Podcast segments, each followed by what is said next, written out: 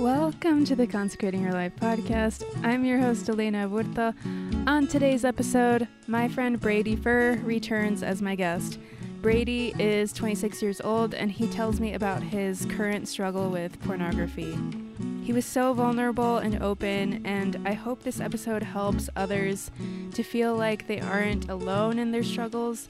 And as well, I hope it helps people to be more willing to help those who struggle with addiction. I'm really grateful that you are willing to be brave enough to talk about this because I don't think I ever could if I were in your position. But yeah, I'm really grateful that you're here and that you're going to talk to me about this. What made you want to talk about this? My struggle with pornography, I don't know, it's just been something that's gone on for years and I've loved the peace and support I've felt by talking to other people mm. about it, you know, because, you know, Satan wants us to keep all of our sins and everything in secret Mhm. and stuff, and we just kind of suffer by ourselves. Mm-hmm. I don't know. So just lately, I've felt the need to kind of stare shame in the face and um, just talk about it. Mm-hmm. Like I've, I, I was telling you before, like I want to talk about it on Facebook and stuff. And I, I've seen a lot of posts about different things where people are like, "Oh, I've overcome this adversity or this," but it's they only talk about it when they've overcome it Mm-hmm. which is which is still good, still inspiring and everything, but there's also so many people out there that Are still in the are midst of it. are it. still struggling Mhm. and you know have little successes here and there and those are easier to talk about like yeah I was struggling but I've been doing good for a couple months but then to come back and say I'm I'm just I'm back at square one Mm-hmm. that's that's always difficult like friends that i've gotten really close with and try to be open with relationships i've you know in dating and stuff and you know they've I, i've had girls that are you know are willing to be kind of accountability partners and stuff but it's still hard to come back and say like yeah i gave in again Mm-hmm. again and again and it i don't know how that makes you feel but i, I know i feel rotten but if it Mhm. makes you feel rotten i feel more rotten i listened to a podcast recently where their goal is to try to get rid of the shame involving or that that is around pornography and just talking about sex in general Mhm. like and uh, you know we shouldn't be talking just so flippantly what kind of whatever about it because it's know it's kind of like the temple it's not a secret thing it's just a it's a sacred thing we Mhm. we should be careful Mm-hmm. um but if you have absolutely no idea about anything or yeah it's just always behind closed doors or whatever it it can it with all the people i've talked to it just it's shame inducing somehow Mhm. just people struggling in silence and Yes. Yeah. Yeah, I, I agree that we shouldn't think of repentance as shame. Um, that repentance is more of, I mean, it's just what sets you free, and Mhm. it's really beautiful. And and yeah, like you were saying, I think that we need to talk about sex in a more positive way because it is so beautiful, and we I feel like we Mhm. talk about it as if we shouldn't be curious about it as single people or whatever, but it's like Mhm. it's totally okay. If you want to, you can tell me your story from the beginning. I come from a bigger family, and so I yeah, I just from a young age, just you know, I, I think it definitely just started out just as a curiosity, which I think is how it is for everyone Yes. because it's like oh we, we're different or we have these feelings inside of us and we're like what am I supposed to do with this? Like what what even is this?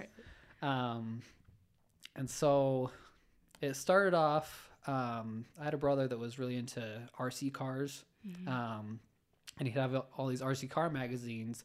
And I remember there'd be um, pictures of you know girls modeling the different like Mm.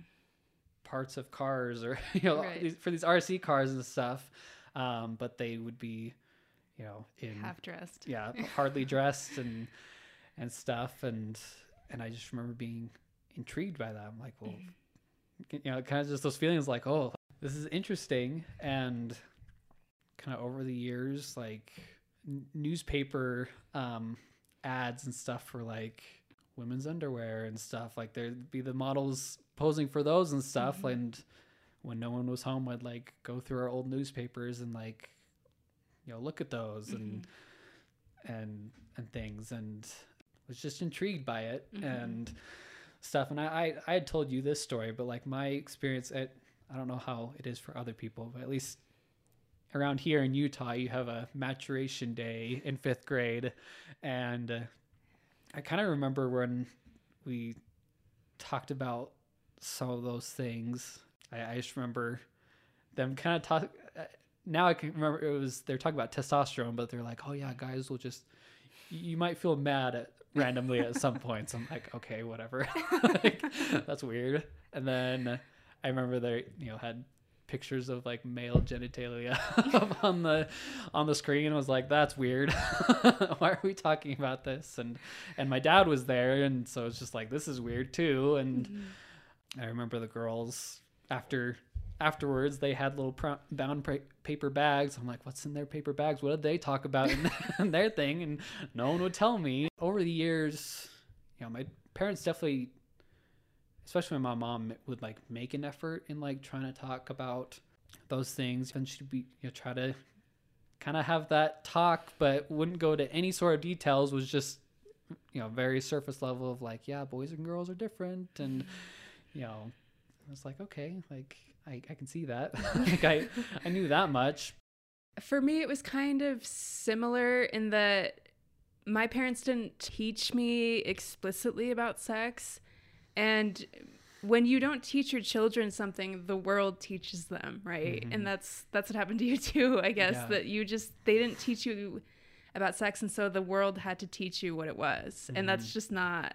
The world is not as reverent as your parents could have been yeah, about it. So absolutely and i along those lines like um i had a mission companion that he had a little analogy of like yeah imagine if you know you moved into a house and there was a, a pond in the backyard do you just tell your kids like hey don't do not don't you dare go near that pond Mhm. whatever you do or do you teach them how to swim Mhm. because one day they might just be out playing and be like and the, the kids are curious like Mhm. in, in the case of i mean just a pond but then there's also just you know these sexual feelings that we we all have Mhm. and because it's a natural part of us and everything and you know kids will just get curious and they'll go try to explore and stuff and it's better to teach your kids to swim than one day having them drown Mhm. and I and I think the analogy he was getting across was the internet just in general, but Mhm. that's also the case of like pornography and you know there's a host of things that can come along with that. But um, and I you know and I don't blame my parents. Like Mhm. yeah, don't I don't blame them for I I saw their effort and but I I guess I just don't know what how things would have been different Mhm. if they had said something right. because that wasn't the case. So I don't know. But maybe it's also just a generational thing. Like their parents probably didn't teach them. Mm-hmm. And so, yeah, it's just like a cycle that you and I can break in our family. Mhm. But then, you know, with our generation, we literally grew up with the internet. Mhm. Like when we were born, it like became a thing.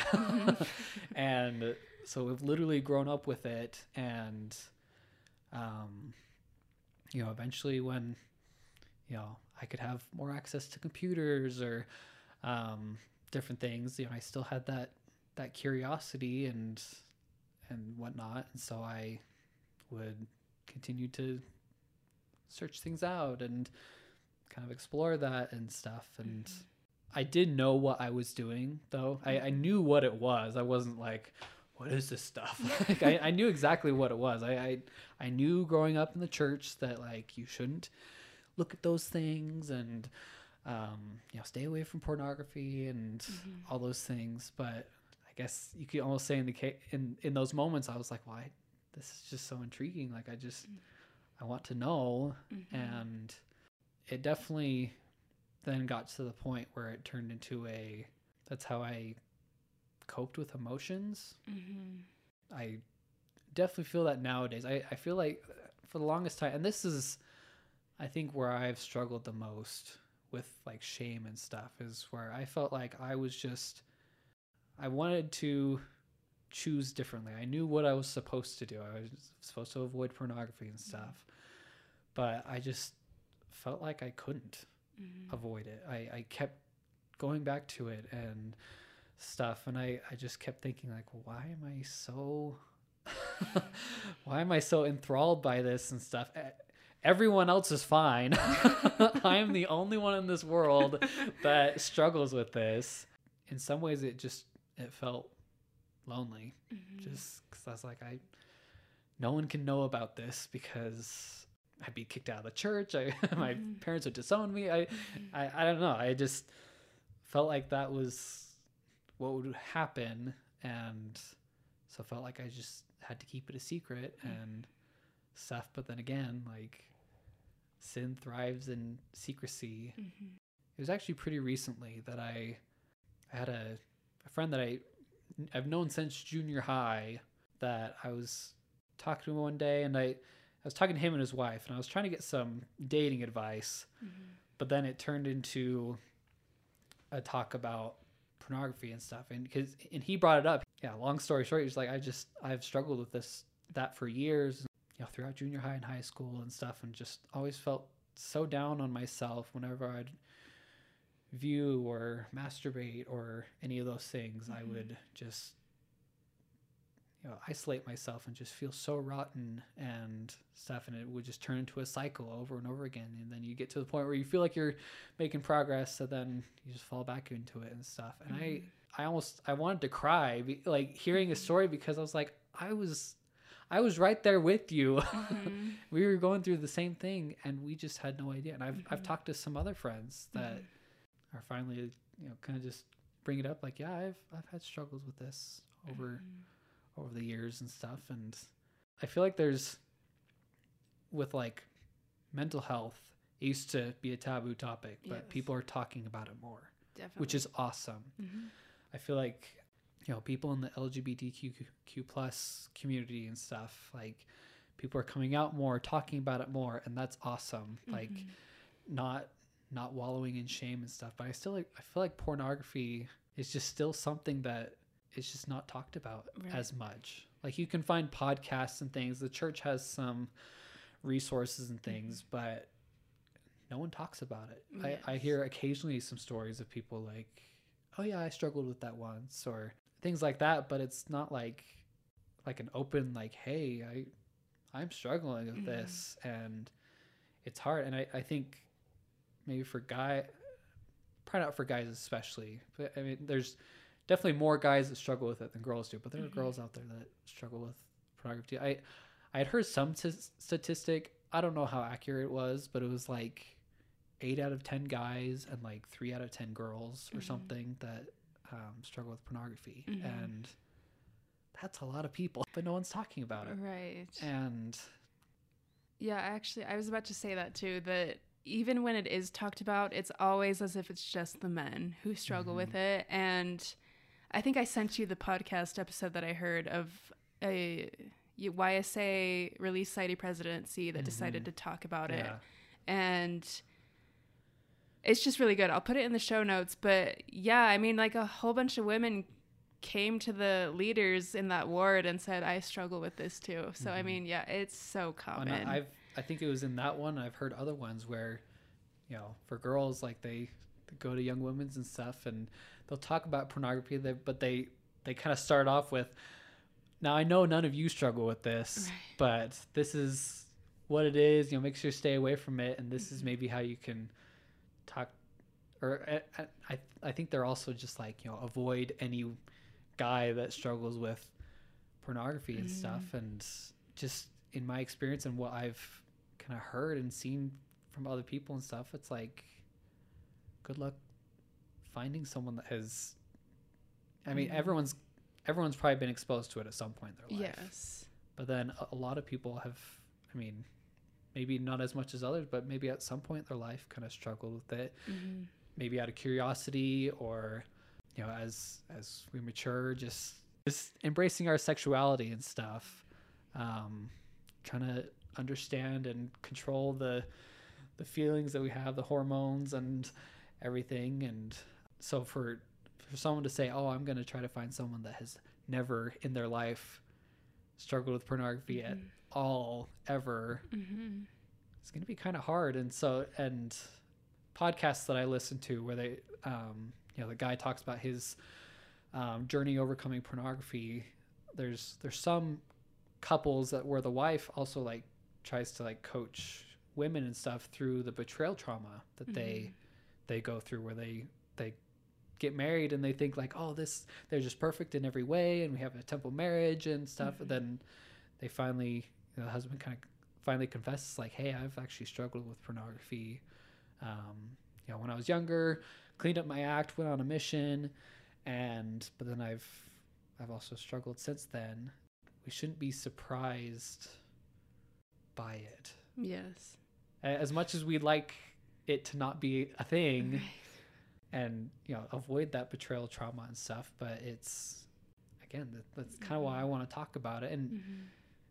if my talking about it encourages someone you know if someone i know listens to this or um, if anyone else listens to it and feels like they can go talk to a friend or a parent or someone about it Mhm. then that's awesome Mhm. that would be wonderful because i know how hard it is to i know how hard it was to tell the first people that i talked to about it Mhm. When you did talk about it, did people react in a positive way? How did they react?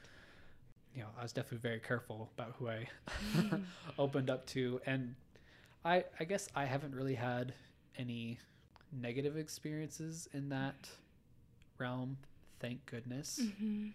I know that's not the case for everyone. Mhm. Um, you know, especially in a relationship where it could bring up betrayal trauma or something like that. Mhm. Um, it it could be a problem for for people, but I yeah, for me, I've you know, I, I try to be open and honest up front in any relationship I get in Mhm. to. Um, I my most recent one, it was literally the first date. Like we we both were just super open with each other on the first date, which was awesome. But like Mhm. I just knew that they were a safe person, and that is another thing. Um, you know, I get in my head that oh my gosh, people would just you know burn me at the stake for struggling with pornography and stuff. But the people that I've told and the love that I s- still receive from them, even after the f- I've told them, has been so healing in a way Mhm. that you know I, f- I feel like okay I, I still can be loved and it it is I feel like it has repaired my view of my relationship with God Mhm. and and Christ and like okay well maybe God does still love me if this person this imperfect human could love me even despite knowing that I have struggles Mhm. go figure you have struggles like oh I can't relate.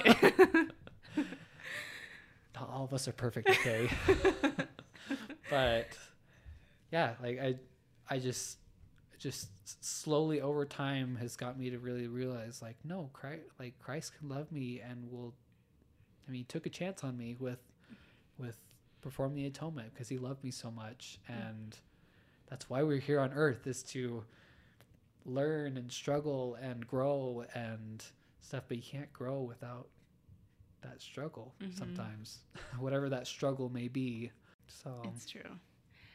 What have you learned through the repentance process? good question i guess to bring it back to the you know the, the story i told in the last episode I, when i re-listened to the episode i was like i wonder if i alluded at all to the fact that i struggle with pornography and anything that i, said I- yeah, no, I would not. I have wonder if someone could have picked up on it because I I started off talking about um, when Elder Ballard came to my mission and he was talking about pornography. Mhm. And I have this work, I have this theory that if you were to go up and you're talking in church and if you start saying like, I don't know, people that are judgmental or people that yell at their kid you know just Mm-hmm. saying things that people struggle with like those people kind of like oh what? Like, like look around like did anyone notice that i looked looked up? I, i'm curious what they're gonna say so i wanted to look but did anyone notice me? Like so it's definitely that for me when elder ballard got up there and was you know talking about hey stay away from pornography and all the things that we always hear but then he said i want you to go home and pray for a desire to change. Mm-hmm. and so i i don't know that that has really been one of my focuses is um you know where where our heart is at when it comes to repentance i loved brad wilcox's most recent general conference talk Mm-hmm. where he talks about worthiness is not flawlessness Mm-hmm. I just love that idea because I, I I can't think of any off the top of my head, but I know I know there's a lot of examples in the scriptures, and I know I've I've probably got a whole list of quotes in my phone of of prophets that have taught about how the Lord looks upon the heart. Mm-hmm. I, I even when I think the final judgment, yeah, like we make these mistakes and stuff, but I think the Lord will look at our intent and be like, okay, well, where what were you trying to accomplish? Mm-hmm. that was a pivotal point in my life where th- there there was definitely a point where you know that curiosity led to just kind of stuck in a kind of an addiction Mhm. and you know viewed weekly or several times a week or several times a day you know some of those things that ma- manifest themselves in in relationships that you know, a relationship I was in and stuff it ne- never led to sex or anything but like Mhm. inappropriate touching and some of those things and you know I was kind of just you know I was going to church going through the motions um you know I, I and I had talked with my bishop a time or two like you know I I had been caught one time with things by my mom and she was like hey you need to go talk to the bishop about this you know so I I was doing all those things Mm-hmm. but wasn't really noticing any changes and but then it was uh, a friend of mine went through the temple and i knew them really well. And i saw them like right after they had gone through the temple like just a couple hours afterwards um, we were going to hang out. And and i just remember there being just something about them. Like there's just a glow about them. Mm-hmm. and like they knew about my struggles and stuff and i i remember just like sobbing Mm-hmm. because something that i saw about them and i knew it was correlated with them just having gone through the temple Mm-hmm. To get their endowment. yeah. mean? Yeah. yeah and in that moment i was just like i want to do whatever it takes to to go to the temple Mm-hmm. i want that so bad Mm-hmm. And I think it was like that week I like went to talk to my bishop again. I was just like, "Hey, I want this. Mm-hmm. I want this so bad." You know, and he was like, "Oh, you should do a mission too." I was like, "Great, let's do a mission." Because at, at the time I was just like, you know, I don't know about a mission. Like it seems scary and stuff. And Mm-hmm. you know, I was dating someone at the time. I was just like, "Hell, just get married and whatever." Like I don't know, just was not wanting to do a mission. Mm-hmm. But then, yeah, I was just like, I want to do a mission so bad Mm-hmm. and or I want to go to the temple so bad, and let's do the mission thing too. Let's get my patriarchal blessing stuff. Let's Mm-hmm. get my temple recommend renewed because I hadn't been for a long time. That has been the turning point in my life. You know, I I, I used to think after hearing that that comment by Elder Ballard, I used to think, you know, because I even after that point, I went on the mission, cleaned up my act and everything, went on the mission, and it was wonderful Mm-hmm. Best decision I've ever made, and it has just changed me so much in so many ways. Mm-hmm. But it's not like those sexual urges and things went away. Right. Thank thankfully, I was in a, a mission where we just did paper and stuff. We didn't have phones or tablets and stuff. Mm-hmm. They got phones like a week after I left, which I was kind of jealous because that would have been nice. Like instead of carrying around like binders of of stuff, and it just all the tool the the useful factor, the tools and stuff that Mhm. come with technology is wonderful. And I Mhm. I could yeah I could talk about all about you know, how some people are like, oh, just get rid of your phone, then you won't struggle with porn. It's like, well, Mm-hmm. no, technology is such a good tool, Yeah. stuff. But but I got home, well, and I mean, even on the mission, like occasionally, like I remember there a couple times you go to people's houses, you know, they're non-members or something, and Mm-hmm. they might have like posters of things or whatever, and it's just like. Ah! like, look away, elder, look away. um, and what I, I I don't know if your mission had this phrase, but we call them mission goggles, where like you're like, okay, don't look at any girls, like no dating, like all that stuff. Like you you viewed the world through mission goggles. Oh, so you're not allowed to be attracted to a girl ever? yeah, no, I did not agree with that at all. oh man. oh, but um, but even on the mission, like um, you know, I guess I didn't have pornography and stuff to turn to and stuff, which was good. But I found myself still struggling with like fantasizing about things or just even just recalling pictures of things that I had seen and mm-hmm. and stuff. And I occasionally struggled with masturbation even on the mm-hmm. mission. And mm-hmm. I I remember calling up the mission president like hey can I meet with you? And I I was sure that he was going to send me home but I was like I have to tell him about this because I I'm just struggling. And thank goodness that, that wasn't the case that he sent me didn't send me home but I you know remember working with him on that on the mission and I and I just I haven't really told I I'll I'll tell people about the the fact that I struggle with pornography stuff but I I don't really ever really mention the fact that I struggle with masturbation occasionally on the mission because you're on your mission like you're Mhm. supposed to just be doing everything right and be Mhm. perfect and stuff and there's just again it's that shame just Mhm. you're supposed to be perfect. What, what what other people think? And I know, I know for me too. And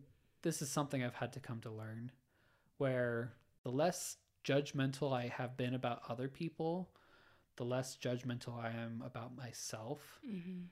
And so I would see people insert whatever sin or just whatever thing and I just remember being like, "Oh, like they should be they should know better. They should do better." And was I feel like I never say anything to them, but like I just remember my head just being kind of brutal Mhm. and stuff and I would then hold myself to that same standard of like, well, you did this and pri- people probably think the same thing about you Mhm. so don't don't tell anyone don't tell anyone about it right.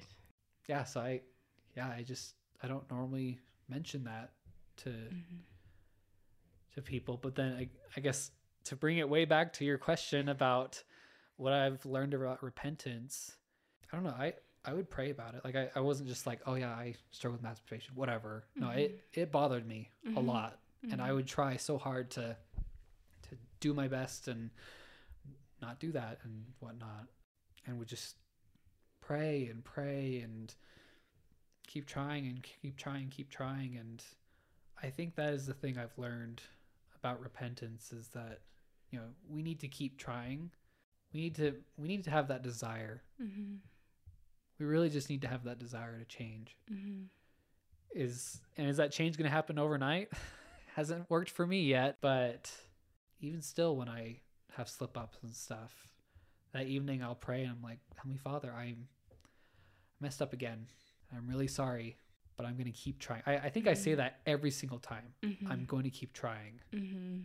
because i'm i'm serious about that even though i i you know sometimes i'm like i'm never going to do it again and then i'm like oh, i gave in again Yes. but you know, when the scriptures talk about a change of heart, for the past couple years, I've been seek. I feel like I've been trying to seek this this formula of this is what you need to do, this is what Christ does, and then, bam, you have a change of heart, and you will never want said sin, struggle, whatever again.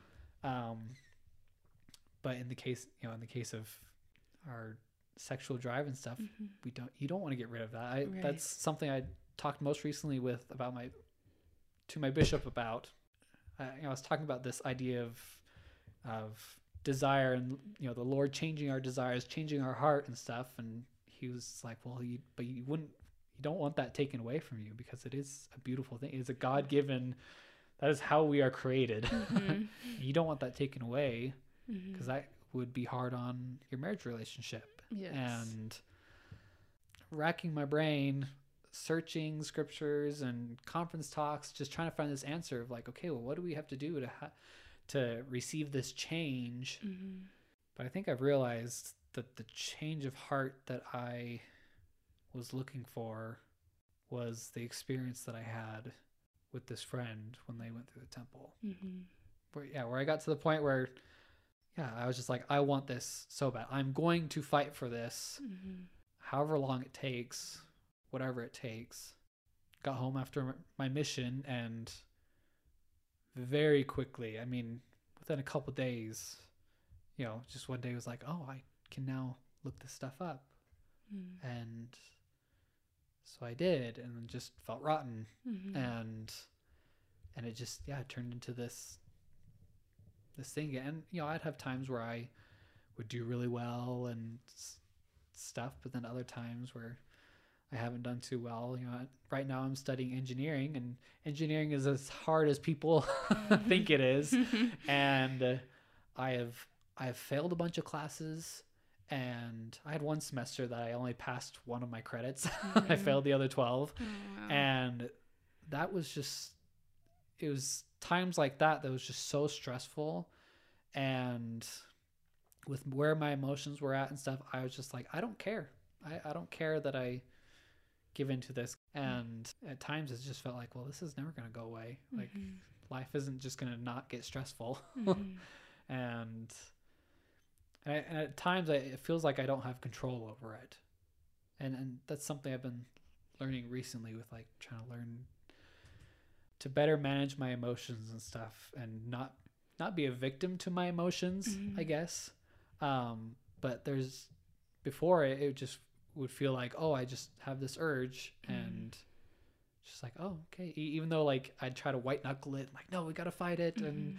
stuff, I would just like give in and it just I felt like a victim to to that. Mhm. And maybe me being a guy, I, I need to be better with my emotions and that's what I'm trying to learn. Um, but definitely for a long time I was like, no, suppress all emotions. Oh man, that's only like my biggest pet peeve about men. but yeah, I I would agree with that. I think it comes from not being able to deal with your emotions in a healthy way. That's Mhm. sometimes why people have addictions to stuff. Is there Mhm. any other advice or anything else that has helped you to kind of overcome it for a time? Lack of stress. If you can remove all stress from your life. That's completely unrealistic. I'm sorry. well, and those were the times that I, I, the times I did the best were, it was like during the summer where I was taking maybe like one, you know, class and was just working and, you know, dating life was going well at the time or something, and so, you know, things were just fine, and though Mhm. it was just easier. But then times when that's not the case, which is there's a lot of times, um, it makes it more difficult. And I, you know, with that drive for physical intimacy, there I I do notice that there's also just that that want for connection Mhm. stuff to just to just you know I, as far as like marriage goes, but even just like in friendships and stuff to be able to just be totally open and vulnerable and stuff. And so I I guess as some advice like find people that you can connect with even though, you know, uh, if you're single like me, you can't express that That physical is- love. intimacy and stuff when those emotions come up. Yeah. hmm You know, you can still be intimate with someone without being physically intimate. Mhm. And again, not blaming my parents or my family, but we're you know, my we're just not touchy feely at all. Like Mm-hmm. and I I like hugs.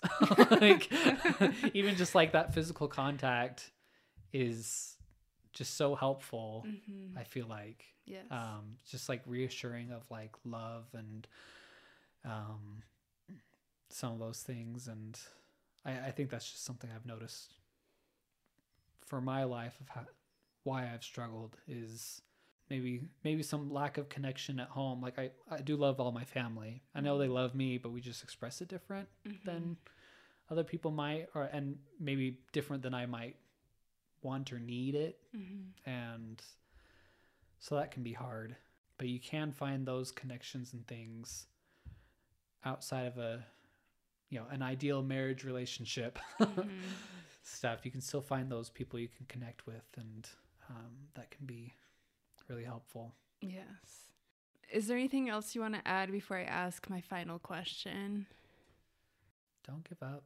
I know I've t- talked to you about it. You know, I, I'm a temple worker, Mm-hmm. um, and I talk to my bishop and stuff. And you know, times I've talked to my bishop, I'm like, hey, like, you know, I am a temple worker. Like, should I be? And th- there was a time that he he was like, hey, let's have you take a break from temple working for Mhm. a little while, just Mhm. based on things that had happened in that situation, or whatever. But I basically every time I I go to the temple, I sit in the parking lot and you know i always try to say a little prayer unless i'm running late. But i usually show up early and um say a prayer and and i'm just you know i just kind of reflect on my week like how i did with just you know things in general but then also just like how did i do with you know trying to overcome pornography stuff? And i i'll have times where i maybe even the night before like i've struggled. And i, I you know i sitting in that parking lot just like kind of hating myself Mm-hmm. because i'm like why can't i ever get better and i mean almost without fail every time i just feel this amazing peace come over me and i just feel like it's the lord just saying to me like i see your effort Mm-hmm. I see you want to be in the temple. I see you want to be there at church every week to partake of the sacrament. I see you trying to, you know, live your covenants and and things. I, I see you trying to wrestle and control this. What what's the the phrase that Elder Holland and I think Elder Maxwell used it too. This river of fire. Mm-hmm. um, trying to control these emotions and feelings and stuff, trying to do better at just being aware of your emotions and handling stress and Mm-hmm. all the things. I see your effort and you're good. Mm-hmm. Just keep trying. Yeah. And you know, admittedly, I you know there there was a time when I was younger that I knew I shouldn't I went to go do baptisms and I knew I shouldn't have been there. Mm-hmm. I felt so uncomfortable. I mean, since then, I've just never felt that way. And I think it's just the Lord. And it's case by case. Mhm. I don't want anyone listening to this to think, like, oh, I can just, you know, I killed someone yesterday. Let's waltz into the temple. That's an extreme example. But um, definitely case by case. But just know that, just, yeah, that keep trying and yeah the lord looks upon the heart god loves you Yes. Amen. I kind of want to rephrase this last question since you've already answered it before. What has this trial and what has repentance helped you understand about consecration? Good question. You know there, there's the law of sacrifice where it's we you know I, I think the law of sacrifice and the law of consecration kind of go hand in hand. Mhm. and it's that giving your all coming to the lord how you are and trying to say like you know just being like lord here's what i've got. Like this is this is me i've got these strengths. I'm happy to use those. The definition of consecration i gave last time like you know i've got these stewardships of you know talents and things that i can give. But lord i also have these struggles. I will still try to serve you despite these mistakes. I think people you know might get it into their heads that if they're not perfect then they can't like serve in the church or Mhm. you know lift another's burdens and stuff but it's in our struggles that we learn to mourn with those that mourn Mhm. i mean even even me trying to trying to share my story i think is a way that can be viewed as me trying to live a consecrated life to you know i, I can share my strengths but then also share my weakness and be able to lift and comfort other people who might be on the same boat than I am. Mhm. Yeah, giving all the good things Mhm. to the Lord, but then also giving the not so good things, Yes. the the hard the things that we struggle with to the Lord too, to Mm. for him to heal us. But then, you know, I think that healing can come from serving and lifting others who are struggling like we are. Yes. Thank you. That was so beautiful. And I just want you to know that when you told me that you struggle with this, I did not see you any differently. Like, I still think you're a great person and that Heavenly Father loves you so much. And I'm so grateful that you would come on my podcast to talk about this. So, thank you.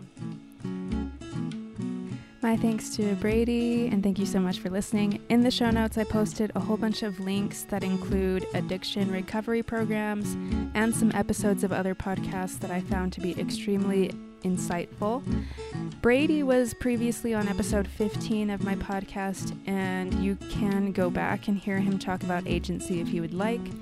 As always, you can follow the podcast on Instagram or Facebook at Consecrating Pod, and I hope to see you next time.